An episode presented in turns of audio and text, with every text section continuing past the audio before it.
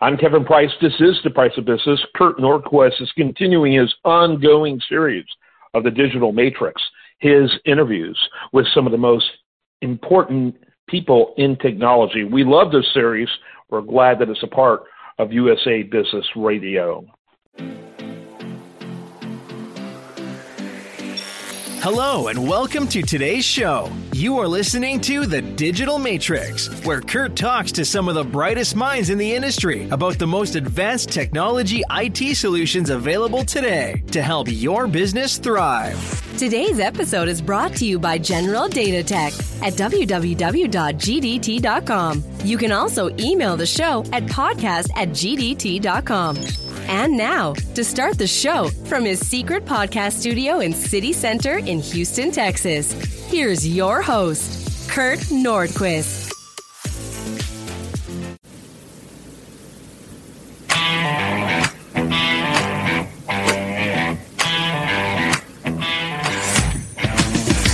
Thanks for joining us on the show today. I'm your host, Kurt Nordquist, Executive Director of Global Alliances at GDT. Glad to have you back with us here on the Digital Matrix. We finished season one a little over a month ago, and season two is now underway, this being the first show. We are now in the first week of August, August 4th to be exact. There are some interesting things that have happened in technology history around this time of year. Back in 1995, a computer shuts down the space shuttle. Only a few seconds before ignition, the computer halted an engine test in preparation for the launch of the Space Shuttle Discovery. The shuttle's engine computerized controllers had determined that a valve was not closing fast enough and sent a major component failure command from the computer to all three engines, telling them essentially not to fire. The test and computer system were part of NASA's efforts to ensure the safety of Discovery, whose flight would have been the first since the Challenger explosion in 1986. Also in 1977, Radio Shack announced the TRS 80 computer. This was the company's first personal computer, and quite frankly, that was the one I learned on back in junior high school. Believe it or not, I think we called them the Trash 80s back then. Now, these were equipped with four kilobytes of RAM, cassette tape storage, and a built in BASIC interpreter. It was one of the first mass marketed PCs, along with the Commodore PET and the Apple II. Now, you look all the way back to 1873 and you would see that San Francisco had begun operation of the Clay Street Railroad, making it the first cable car in San Francisco's now famous cable car system. And that's today's look back in tech history. Now let's get the show started. Juniper Networks, headquartered in Sunnyvale, California, is a multinational corporation that develops and markets networking products, including routers, switches, network management software, network security products, and software defined networking technology. They have had tremendous success recently with the acquisition of Mist Systems back in 2019 to bolster its software defined enterprise portfolio and multi cloud offerings. Now, today's guest on the Digital Matrix is Mark Thames, Director of Global Partner Business Development at Juniper Networks. He's going to talk with us today about the Mist acquisition, AI driven enterprise. What exactly is that? and then something about this thing called Marvis. So, Mark, thanks for visiting us here and uh, being on the show today. Really appreciate you taking your time. So, Mark, you know what I have standing in my office? It's it's an absolutely gorgeous Juniper Networks Partner of the Year award for Cloud Ready Data Center, given to us here at GDT. Oh, just about a couple of months ago. It's quite the eye catcher. We're certainly proud to have been given this distinction. So, thank you very much. Absolutely, definitely well earned. So, Mark, we have seen tremendous change in technology. I mean, it just keeps your head spinning trying to keep up with it. How have network requirements changed over the last three to five years? Well, if you think about networking in general, it's absolutely a critical infrastructure component if you think about this. You know, a lot of the largest companies we use today would not exist without a network. Think about it. Google, Amazon, Facebook, you know, Netflix. Think about all those different companies don't work without a network. But then you look at the rest of everything we do with our everyday lives, they also require a network. You know, you have your schools, you have your universities, your retail. Think about life saving equipment in hospitals, those connect to a network. But what happened is a couple things changed over the last few years in the way we access these networks. It used to be you'd go into a corporate building or a school and you would be local in their local area network and plug in or connect to their wireless and use the network. And then all of a sudden a pandemic happened, right? What happened? Everybody went home. Everybody's working from home. But even before that, as a lot of applications and things that we use for our daily work and lives moved into the cloud, it changed. It's not hosted at a company anymore. Some some are still, but for the most part, a lot of the things we use every day and a lot of the tools we use are cloud hosted. People are accessing them from mobile devices. They're accessing them from their homes, uh, all over the place. So because of this, we had to fundamentally rethink the way networks were designed and built and managed to provide a better experience for those using the, these, these critical networks. So lots of change. You gave a few examples right there, Mark. What would you say are the most critical requirements needed for companies and customers to adapt to this change? Well, it really starts with the network has to be up, assurance, right? You know, when the network goes down, that's when problems happen. Business stops, things stop. You know, even a school stops when the network goes down, right? Due to the way you know students access things. So in business critical services, they require this predictable service through these networks that are up and running that gives a good experience. So that's the first thing. The second thing is really insight. You have to be able to see what's happening in your environment, in your network. And before it was a lot of third party expensive hardware and software tools uh, that could give you some insight. But really, we had to make it proactive to where we can provide a better experience for those utilizing the network or if they're having a problem getting help with it and also those managing the network deploying the network troubleshooting the network upgrading the network. So up is not the same as good. You can have this a video call and you you can be connected because the network's working. However if there's problems within that network that call might not look very good. Well how do you find that problem? You do that through insights. You do that being able to see what's happening in your network proactively.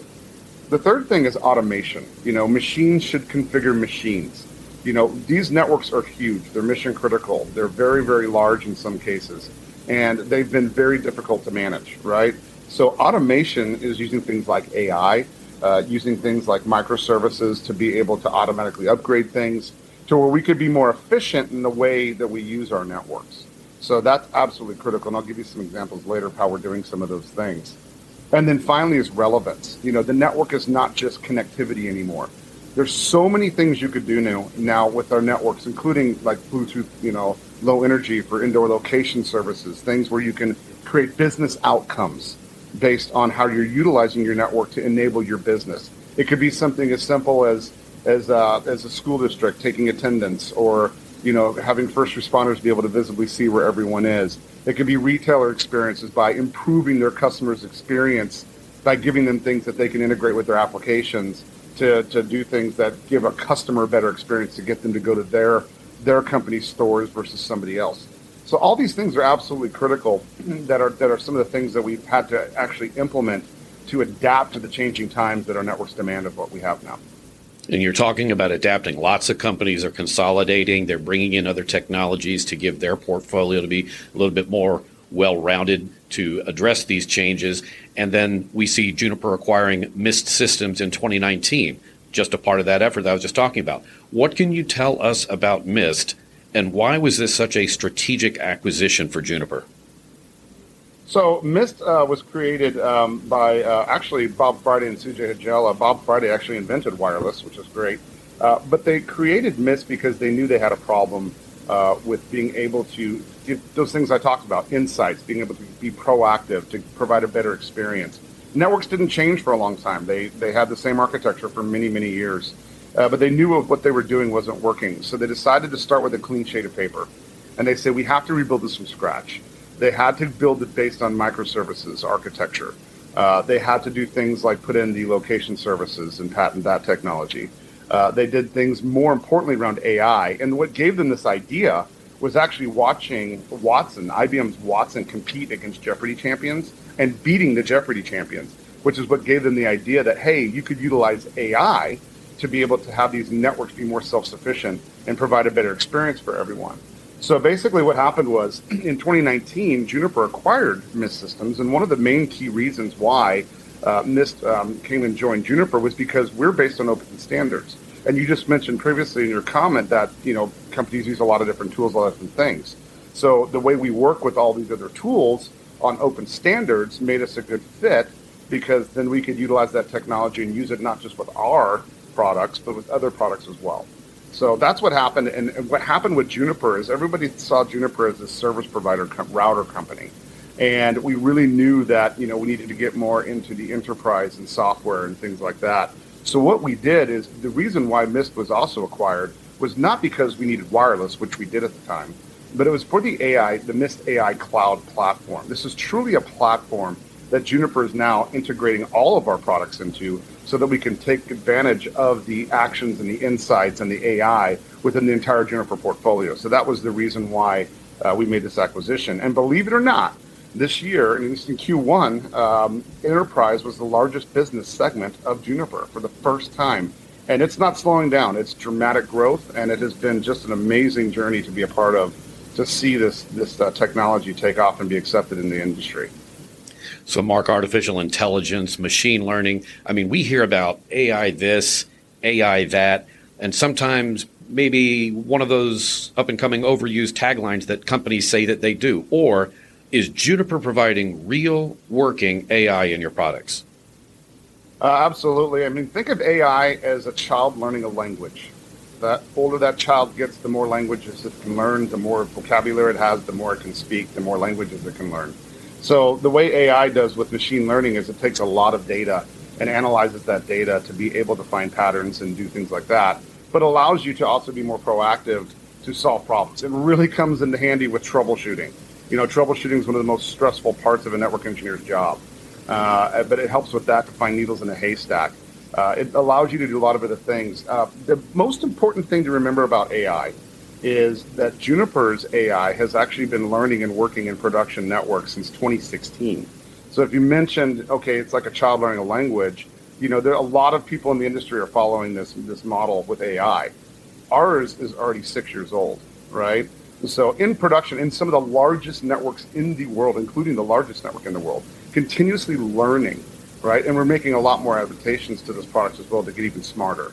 Uh, but really, it does work. And what it does is it really provides a better experience to those using the network and those managing the network. So definitely AI is here. It's real. You're using it every day in different things in your life. You might not even realize it. People don't even know that like elevators use AI, right? But we do have working AI and we've proven that. And one of the greatest things to do is do a proof of concept and a proof of value and try it.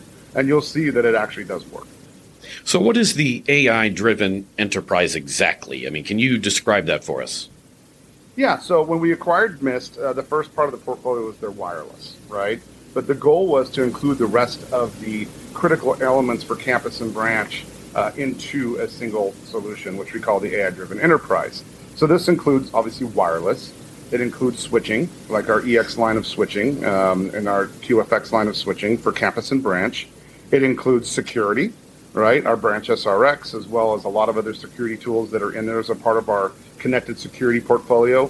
And then also SD WAN. We made an acquisition uh, of 128 Technologies a couple years ago that we've integrated into the Mist AI Cloud and quote unquote mystified it to make SD WAN simpler. But then it also allowed us to add even more security things like SASE and CASB and other things to the AI driven enterprise. But it's the overall suite uh, of products that for campus and branch uh, that, that allows you to have, you know, you can have a one stop shop, we call full stack or you can utilize other, you know, sometimes people already have other equipment in. You need to work with that. It works with that as well. So customers, you know, they're looking into doing more AI. They there's lots of opportunity out there. There's there's all types of competitors trying to pitch the same thing. What are the key differentiators that Juniper's AI driven enterprise can deliver to those customers? You had mentioned you had some examples. Could you share those with us now? Absolutely. I think the first thing to think of what it really does is it completely flips how customers are supported up on its head. The traditional customer, when they had a problem, A, was already frustrated. Something doesn't work. Let's say you're trying to go into a, uh, a school and you have a tablet. It can't connect. What do you do? You got to call the help desk. Then they got to go route that ticket to somebody. They got to try to figure out how to troubleshoot it. Uh, they got to figure out where the problem is, and all that time, that person's mad, upset, and can't get support. Uh, or if they do get support, sometimes it can take hours, can take days to, to find the problem. Some of these problems are very complex. Um, you know, we had one customer that was troubleshooting a problem for three and a half years, could not find what was causing it because it was a needle in a haystack, and we were able to solve that problem in less than five minutes. Right? We've had times where somebody makes a fat finger or change. We had one instance uh, with the with the, one of the largest companies in the world. Um, we're in their distribution warehouse where somebody made a wrong date and time in a Windows configuration, took them completely offline. Uh, but we called them ahead of time. They didn't even know that there was a problem, and we solved it. But what does that do? It flips it on its head. So let's take it to where we do it now, which is okay. This user goes in. Let's take that same user that has that tablet that goes in and can't connect well, the AI can say, ooh, that user's having a problem. Let me go identify what that problem is and then put in an action uh, in proactively to where a lot of times the help desk or the network team or the wireless team is getting these tickets, if the automation couldn't fix it itself, they now know exactly where the problem is. They can talk to the network uh, in plain language for user troubleshooting, and they can solve that problem a lot of times well before the user even knows they have a problem or has time to even get through the help desk phone system, right? So what it does is it really is about we see on average about 90% reduction in tickets related to things like wireless and switching for the help desk. And that's dramatic because like I said, they have to be up, you have to have insight, and you know, up is not the same as good to make sure somebody's having a good experience. And that's one of the main things it does. The second thing that we've done uh, with this platform is with the Bluetooth Low Energy and the location services. This is a game changer because what it does is it gives these companies strategic business outcomes to where that they can improve their profitability, their experience to their customers, health and safety. I mean, we have customers that use this for for COVID, for for contact tracing and user journey mapping. Uh, but I can tell you, it's the first time I've worked at, for a company where you have a capability with a platform and a product where our customers are the ones telling us new creative use cases on how they're using it. I've never seen that before. Uh, even that thing with the contact tracing came from a customer. We were able to automate that uh, and you and respect privacy in the same same time because that's huge, right? So those are some examples of how we're fundamentally different. You know, earlier you had mentioned Watson, and and we've done some reading, and you and I talked earlier on the phone about Juniper's Marvis. Okay, so so who and what is Marvis, and is Marvis you know kin to Watson? I mean, is this that child learning that you were talking about earlier? Yeah, so Marvis is what we call our virtual network assistant. And I love getting in front of groups of people and having them raise their hand if they have any virtual team members. And everyone raises their hand. And I say, no, I'm not talking about a human being working it from home. I'm talking about a non human being that you can interact with, that can learn, that can be a member of your team. And that's who Marvis is, right? And it's kind of funny because Marvis got his name because I think Bob was a huge Iron Man fan, and, and Iron Man's interface that he spoke with was Jarvis. So if you can remember Iron Man, you know, Iron Man would talk to his house and things like that, and it would That's respond. Right. Similar like you do with with Alexa and Google Home, right? I can I can say Alexa, turn Mark Chandelier on. I just talked to a light bulb. If I told you ten years ago you could talk to a light bulb, you would say I was insane. So why can't you talk to your network? So that's what Marvis is. Marvis is the AI interface into visibility into the network. Marvis gives the actions. You can talk to Marvis. You can say, Marvis, show me my unhappy users. And Marvis will go not only show you those unhappy users, but Marvis will, in plain natural language, talk to you and say, hey, you can have a conversation. And here's what the problem is. Did that help? Did that fix it? Meaning Marvis can learn, right? So if it didn't fix the problem, Marvis gets even smarter uh, and can learn. And if you think about this too, Marvis, especially in this day and age with how hard it is to find, you know, resources out there, you know, Marvis isn't going to quit on you, right? Works 24 7, you know, uh, is the number one fastest troubleshooter in the world. Good luck. Just like the Watson beat the Jeopardy champion. Try finding it. I'm sure there's some some high level network engineers out there that would love to take a take a go at Marvis, which would be great. But you know, it's just using that AI. You have to be able to interface with it, right? So that that that's who Marvis is. Well, that's cool, and and, and no sick days. Marvis doesn't need yep. to go to a beach a couple of weeks out of the year. No, uh, I'm sure that demos very very well, and, and one of these days I'm going to have to see that. That that should be very that that should be fascinating. Well, hey, on this show, we talk a lot about different companies where specific products and solutions fit inside the Magic Quadrant. Can you tell me where is Juniper's ranking in the Gartner Magic Quadrant for the products included in the AI driven enterprise?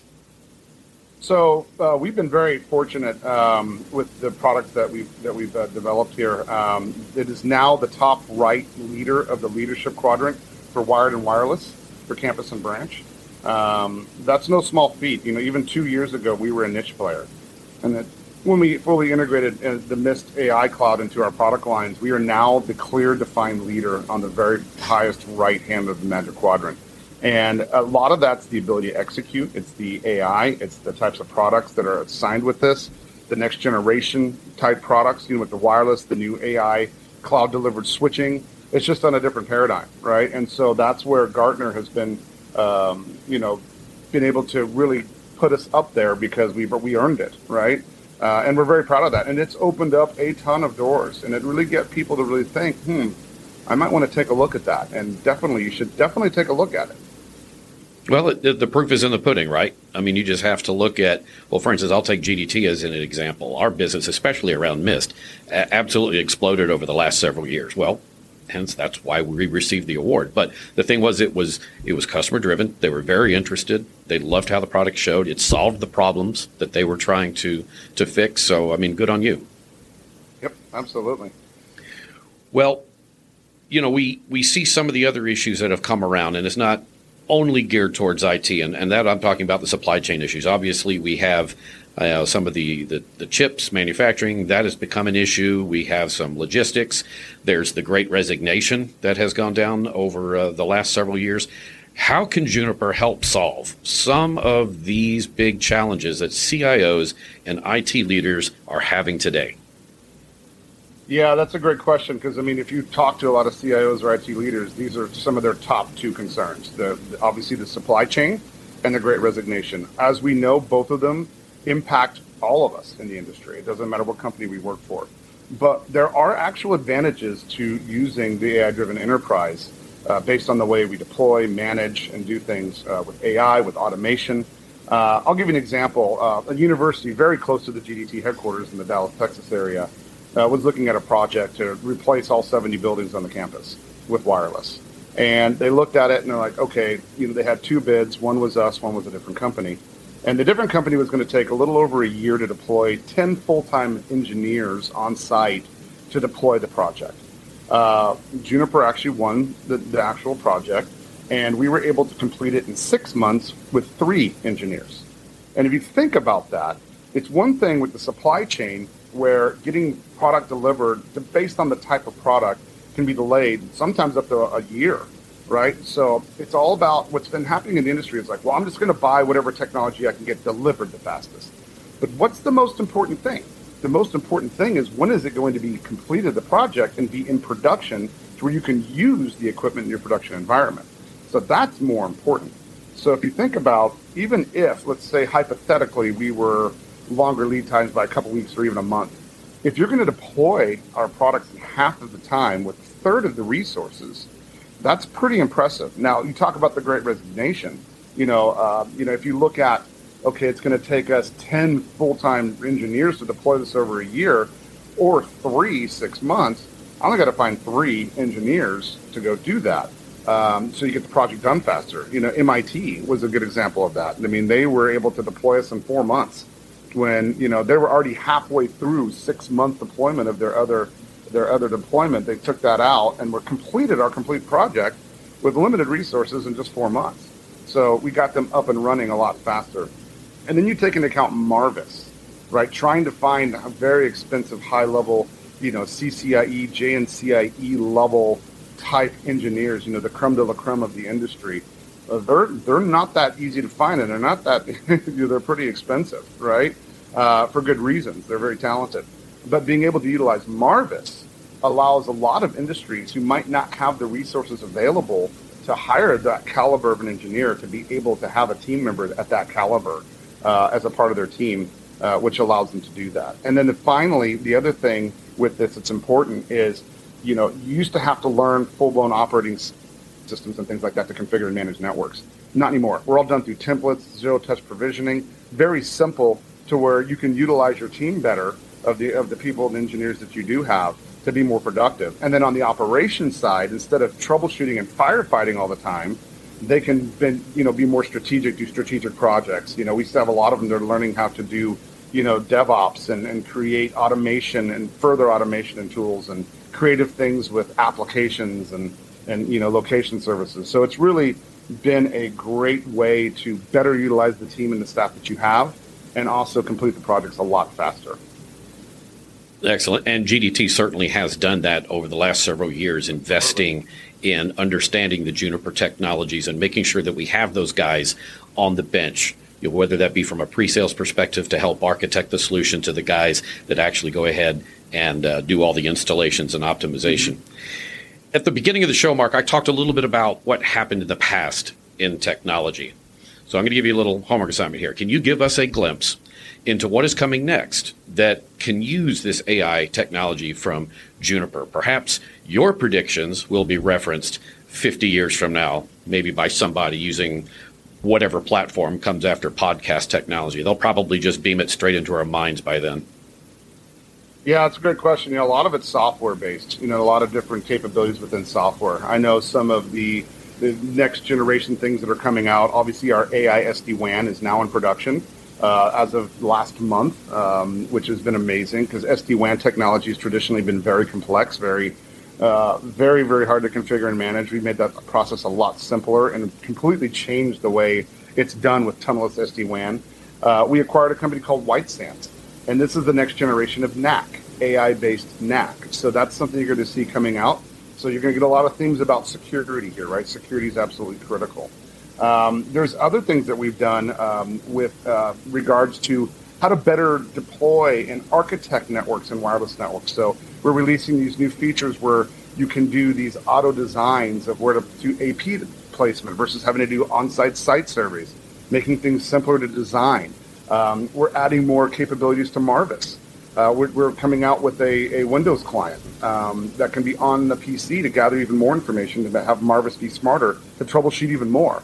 Um, so that's some of the big things that are coming out. But I think down the line, the other things you're going to see is more of our security portfolio integrated into the Mist AI cloud. Uh, you're going to see every product go in there. So the non-traditional campus and branch products like routers, you know, things like that, that are going to be able to utilize that AI technology. Uh, it doesn't matter what industry you're in, whether it's your, your data center, your, your service provider networks, your campus and branch.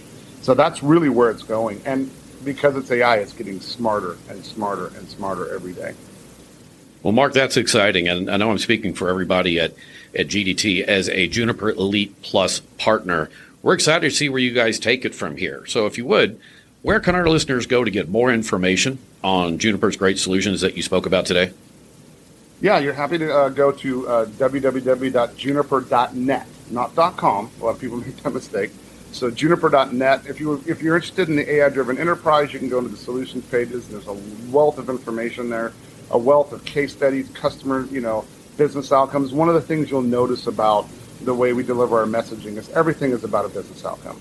You don't buy, you know, networking just to buy networking. You have a business reason for doing it. So there's a lot of stories of how we've solved problems for our customers, how we've improved their experience, uh, and all those different types of things with this technology. So you can go there, and there's a wealth of information out there. Thank you very much, Mark. Great having you on the show with us today. I really appreciate it. Uh, thank you for having me. Mist AI uses a combination of artificial intelligence, machine learning, and data science techniques to optimize user experiences and simplify operations across the wireless access, wired access, and SD WAN domains. With Mist AI, operators save time and money with faster problem resolution and fewer on site visits. Users benefit from a network infrastructure that is more predictable, reliable, and measurable. For more information on Juniper Networks, Mist AI, or even get a chance to talk to Marvis, visit their website at juniper.net. If you would like to see a demo or put together a proof of concept, you can visit us at gdt.com and we'll bring our technical experts to the table to walk you through it. You can even reach me at the show by email at podcast at gdt.com. For Mark Thames, I'm Kurt Nordquist, and this is the Digital Matrix. Thanks for listening.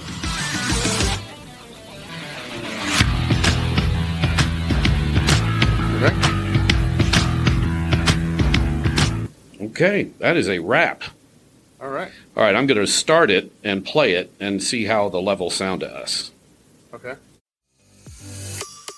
Thank you for listening to the Digital Matrix with Kurt Nordquist. For more information on the technologies discussed on today's show, you can email Kurt at podcast at gdt.com.